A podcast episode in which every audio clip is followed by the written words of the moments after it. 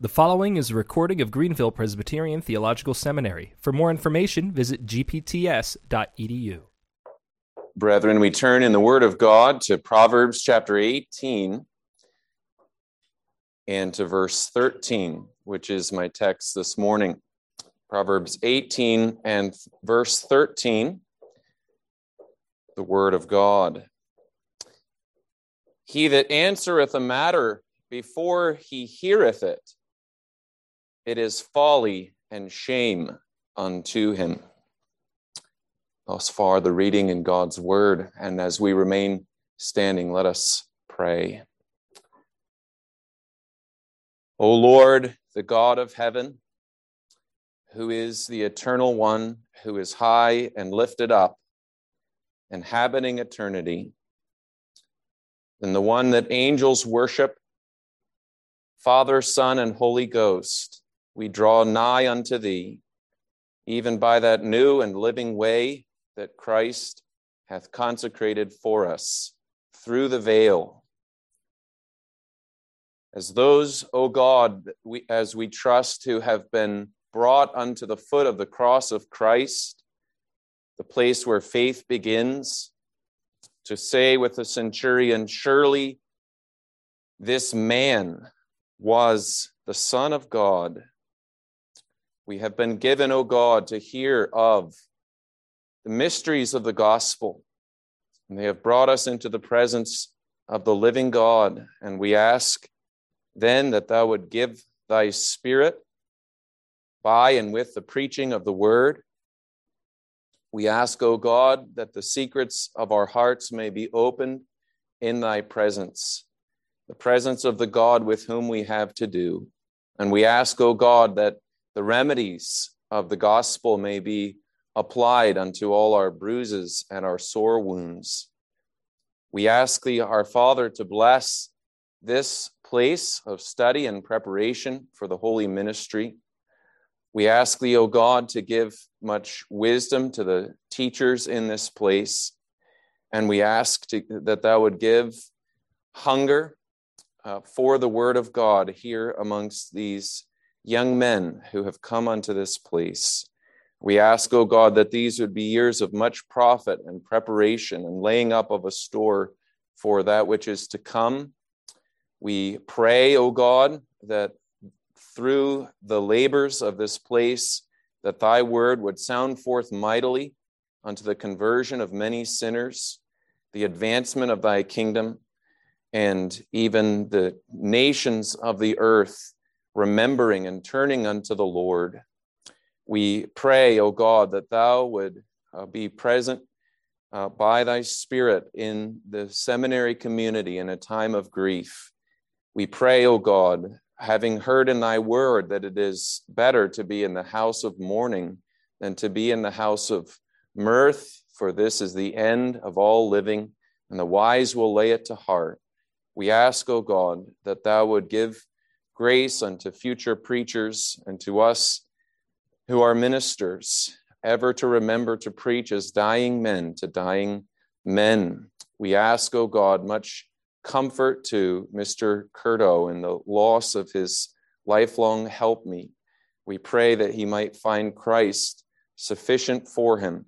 We ask thee, O God, to enable him uh, even in sorrow, to render a testimony that might edify others and glorify thy name. And we ask it all for Jesus' sake. Amen. Amen.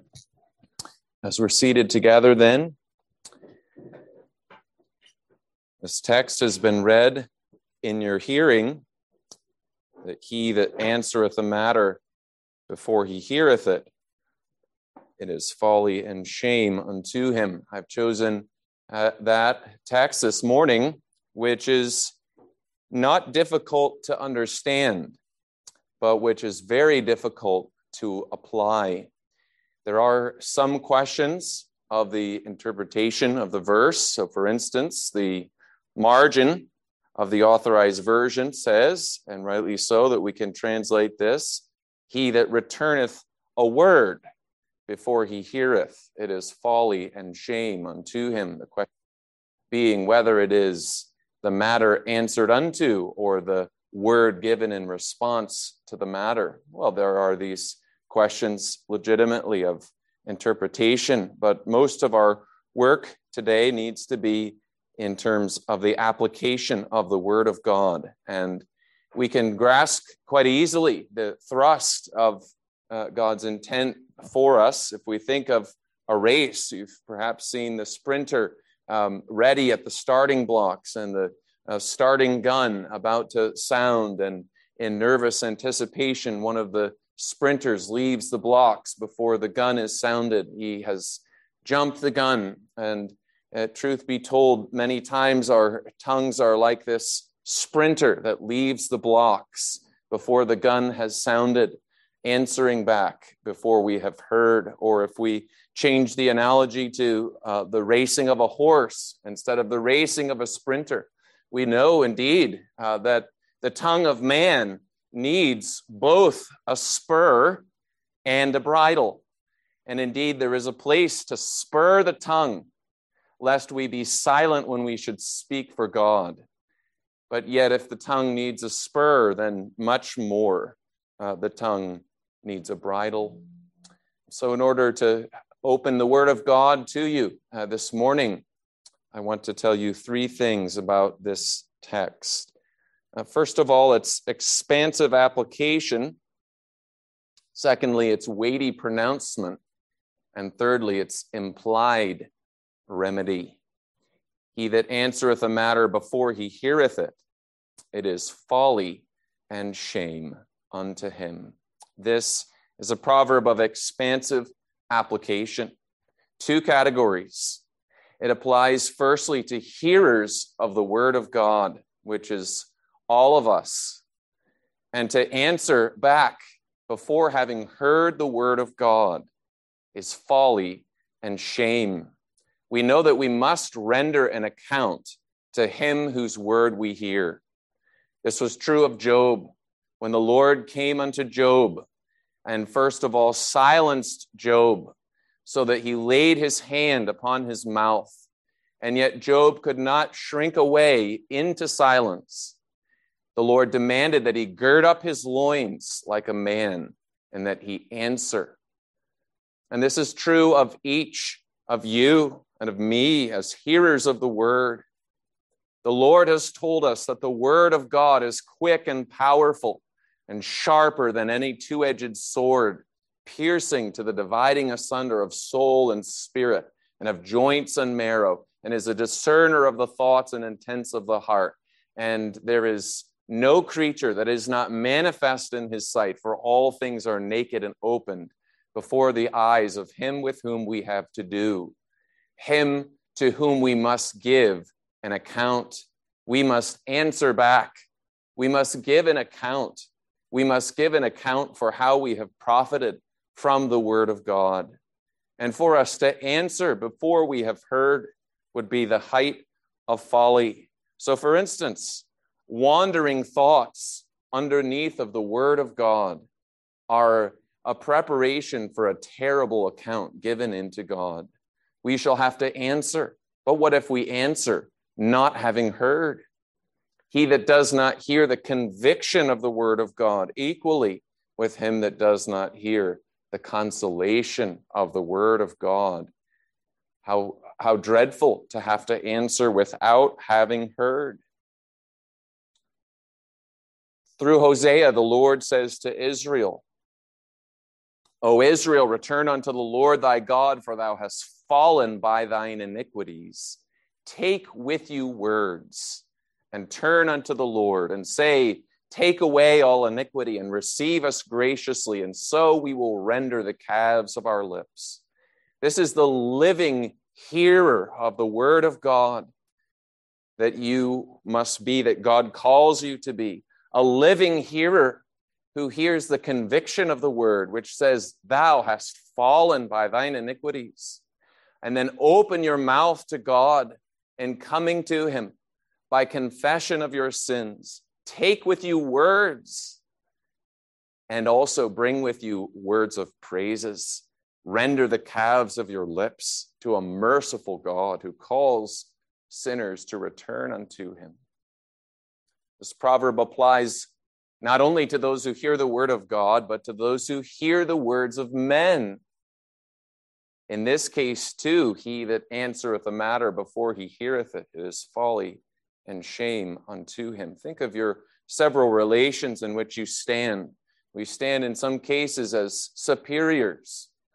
A magistrate is an example of a, of, of a superior, and it's a folly and a shame unto a magistrate to answer before he hears. That's blatantly obvious in the book of Esther in uh, regard to Ahasuerus, as his courtier Haman comes and tells him of this people who, whom he says don't keep the king's laws and they need to be destroyed. Much damage is coming to the king, and he, without so much as thinking, gives over his signet ring and says that Haman can have free rein to work destruction. That was foolish and shameful to the king. It can be true of a father also, of a husband also. And it is also foolish and shameful for a father, for a husband to be hearing something from your wife, perhaps. She has a burden, she has a problem, she's telling you about it. How foolish and shameful to be so lazy that you won't listen and really understand. An appeal is made to you by one of your children to dismiss it without hearing it is foolish and shameful to you as a superior in your home. It's true of ministers. It's a folly and shame to a minister to answer before having heard. In his word, God tells us about Eli, the priest, and how he dealt with Hannah. She came, she was a burdened soul, she was praying. It literally tells us that he didn't hear her prayer. He saw that her lips moved, but without having heard, he reproved her for drunkenness. How contrary to the care of the Lord, who is our shepherd, who hears our cries. How contrary to the pattern of Paul, who's so overjoyed when he hears news from the Corinthians about them having received his letter and having been brought unto godly sorrow, a minister should hear. It's true of superiors. It's also true of inferiors. To an inferior, it is folly and shame to answer before hearing. And so here you are as students in this place. And to you, Elihu, what a pattern he is. When there in the book of Job, he's clearly the superior in terms of grace to the other friends of Job, but he was the inferior in terms of age. He kept his mouth shut until the older men had spoken. And so that becomes you as younger men under instruction to listen first. It's true also of those relations that we have as equals. Solomon in the Proverbs, he tells us much about the benefits and sweetness of friendship.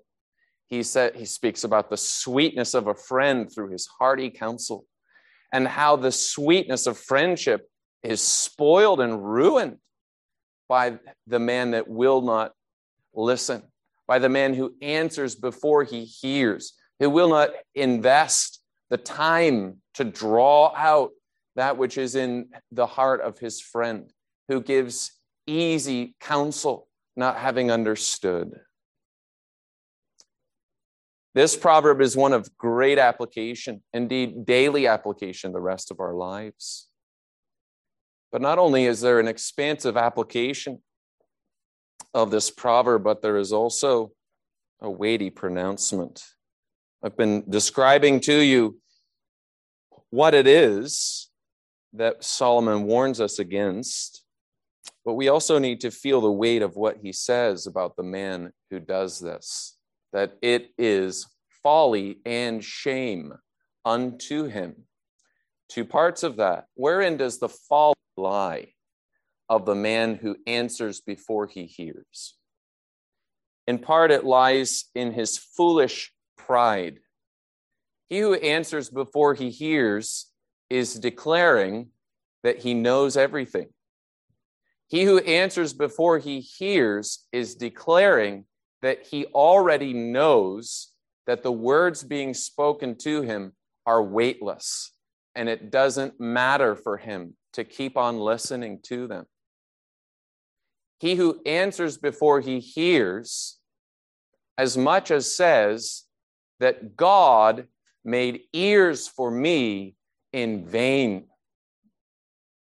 He who answers before he hears, as much as said, God made everyone else to listen to me. The folly of this practice also consists in a foolish hastiness. He who answers before he hears declares his lack of power, not his strength. The tongue is man's glory. And an abuse of the tongue is often an attempt to seek one's own glory. However, he who answers before he hears declares how weak he is, how unable to control his tongue, how unable to bridle it, how short and small his soul is. He who answers before he hears also exhibits foolish ungodliness. This is the deepest indictment. He who answers before he hears exhibits a lack of the fear of God, because men shall give an account in that day for every idle word that they have spoken. He who answers before he hears, to that degree, says, I do not know God. He is not in my thoughts. I am not at this time and in this action walking before him. Because to answer before you hear is to prepare yourself for a sorry account at the last day.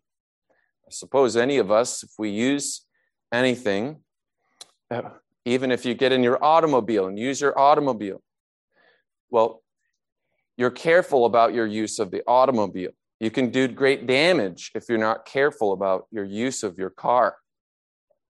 Just so with the tongue. To use the tongue without having first heard is more dangerous than a reckless use of the automobile. Even this is true in the case of lying. No one wants to be a, a liar, branded as a liar. And we don't we wouldn't want to be branded as a pernicious liar who tells a lie intentionally to destroy. There's other kinds of liars, however, besides a pernicious liar. Another kind of liar is a rash liar. There was a crisis in the life of David when God's rod had entered into the house of David and Absalom had conceived a murderous hatred against Amnon. And he made a plot to draw Amnon aside. And he told his comrades rise up against him and kill him, which they did, sadly so. There were some flighty minded people who ran and came and told David that Absalom has killed all of the king's sons. They were liars. Why? Because they were not careful. They were careless liars. And they exhibited a lack of the fear of God. He that answereth the matter before he heareth it, it is folly unto him. But not only that, it is shame unto him. When God fastens shame unto a man, no one can erase that shame until we come to the remedy that I will tell you about. But you cannot bury your face and escape the shame that God lays upon you if you answer without hearing. The tongue is the glory. God says, if you abuse your tongue, your glory is your shame. Wherein lies the shame of answering before one has heard? One thing is that it's contrary to the light of nature to answer before you have heard. If you have perhaps an infant in your home, you, you notice it takes, well, about a year before an infant learns to speak. What does that tell us? Every member of the human race, by God's design, has to listen before they ever are even able to speak. We can think about the, you know, the facts that your school teacher told you when she told you, you know, you've got two ears and you have only one mouth. You should listen before you speak. It's true. She was right. There's not only the light of nature, but there's the law of God. Nicodemus was bold to say in the, in the Sanhedrin, Doth our law a condemn a man before it hear him and know what he doeth? And what if God, our great lawgiver and our judge, what if he were to measure the same portion to you that you have measured to others when you've answered without have heard? What if he were to condemn you without any appeal? It's contrary to the law of God, but it's also it's contrary to the gospel to answer before one has heard. He that answers before he has heard is as much as saying that he is ignorant to that extent of gospel mysteries. He is saying, It is as if I did not know God as a Father in heaven, as a prayer hearing God. It is as if to say, I lack communion with God in lifting up my soul to Him and asking Him to hearken and hear. He that answers before he hears is as much as displaying his ignorance of Christ. Our Lord Jesus Christ, think of the beginning, think of the end, think of his young years, 12 years old, in the temple, sitting amongst the doctors, hearing them and asking them questions, drawing forth what they knew. Think of him in the end, in his arrest, his trial, his sufferings, his death he was as a sheep led unto the slaughter. So he openeth not his mouth. This is contrary also to the work of the Holy Ghost, whose great work is to make men hear. Faith cometh by hearing. How, what a shameful practice a foolish practice and a shameful one to answer before one has heard, contrary to nature, contrary to the law, contrary to the gospel.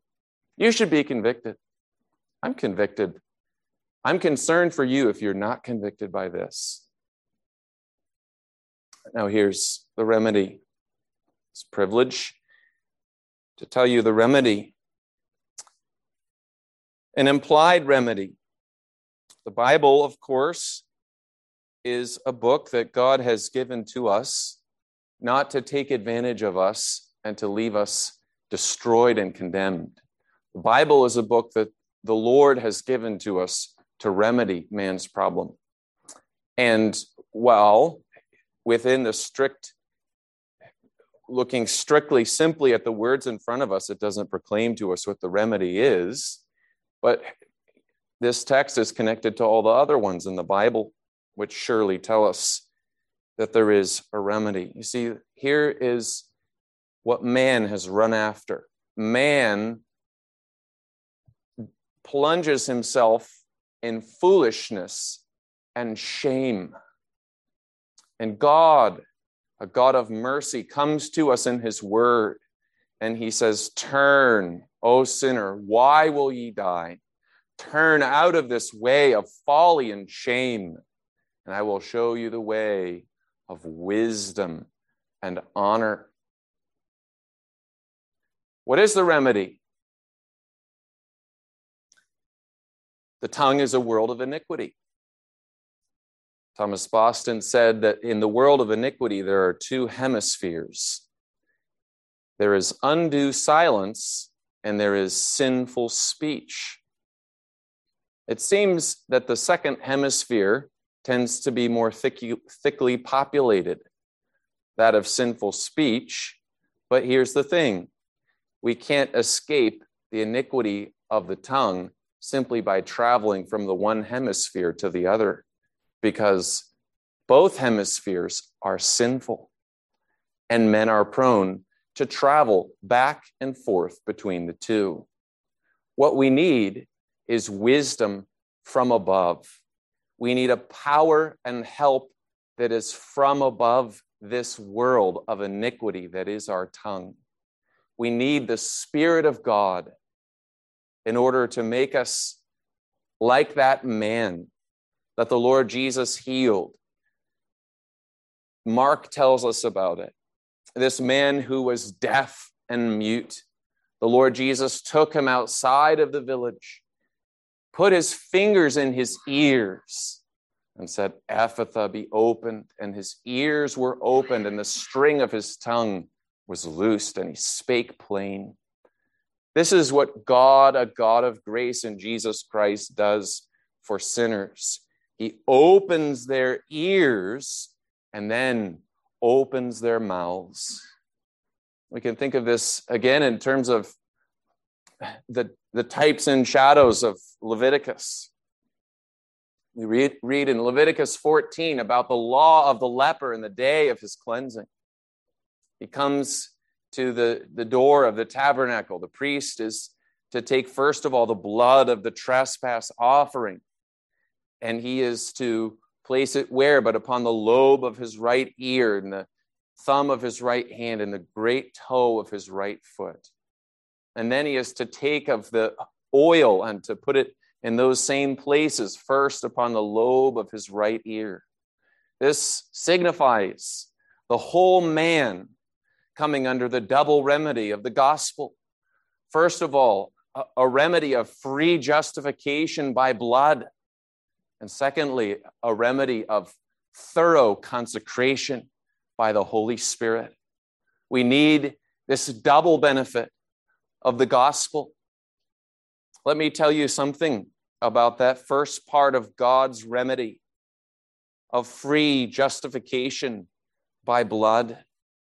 As a minister, I'm supposed to preach repentance and remission of sins in Christ's name.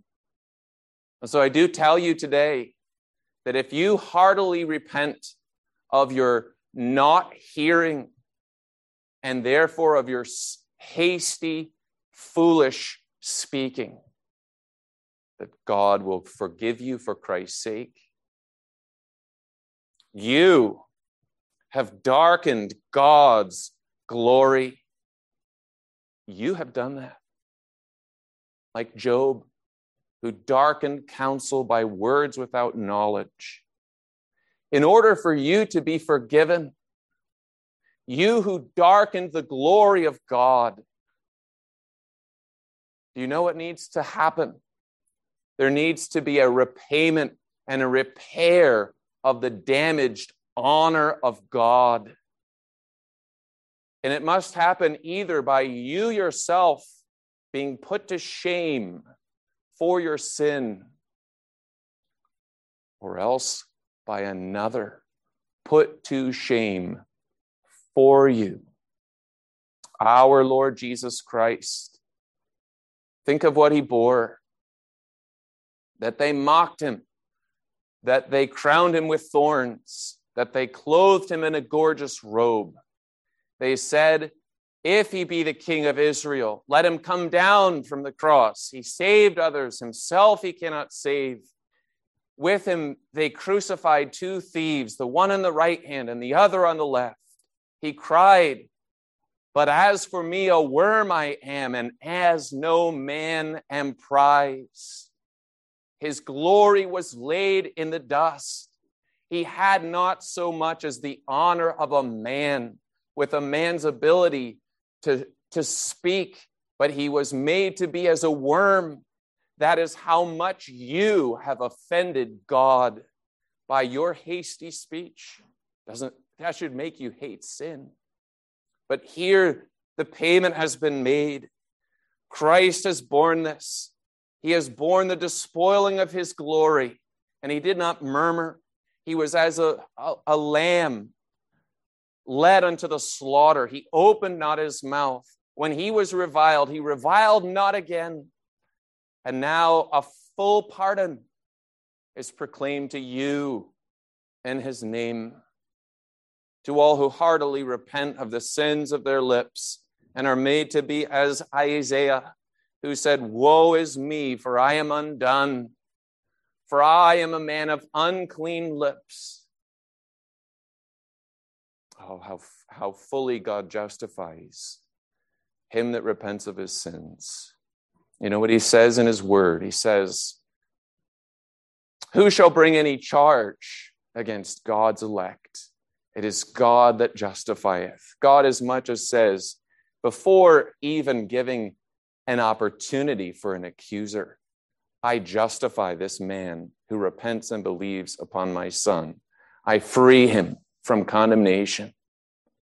God is the only one who can answer before he has heard. And in justification, he says, I hereby shut my ears to all accusations that can ever be made against this sinner who has believed upon my Son. Have you repented of your sins, the sins of your mouth? Do you renew your repentance? The remedy is, well, a free justification by blood. But the, the remedy is also, brethren, a thorough consecration through the Spirit and that is like the priest taking that oil and putting it upon the blood, upon the ear of that cleansed leper. God, through the sanctification and unction of the Holy Spirit, is able to make those who were deaf to be able to hear. That is a mark of the new creature. Notice how our Lord Jesus speaks about a person who is able to hear. He that hath ears, let him hear. That is a marvel of grace, because what, what is the character of man in a state of sin? David speaks of that man in the state of sin in the 58th Psalm as being like a deaf adder that stops her ear. That's what we are by nature a brood of vipers and a deaf brood of vipers. But the consecration of the Holy Spirit makes a man able to hear and therefore able also to speak to the glory of God and the edification of one's neighbor. This comes in Christ and through the Spirit. He says his words are there when Isaiah is speaking, and he says, The Lord God has given me the tongue of the learned, that I may speak a word in season to him that is weary.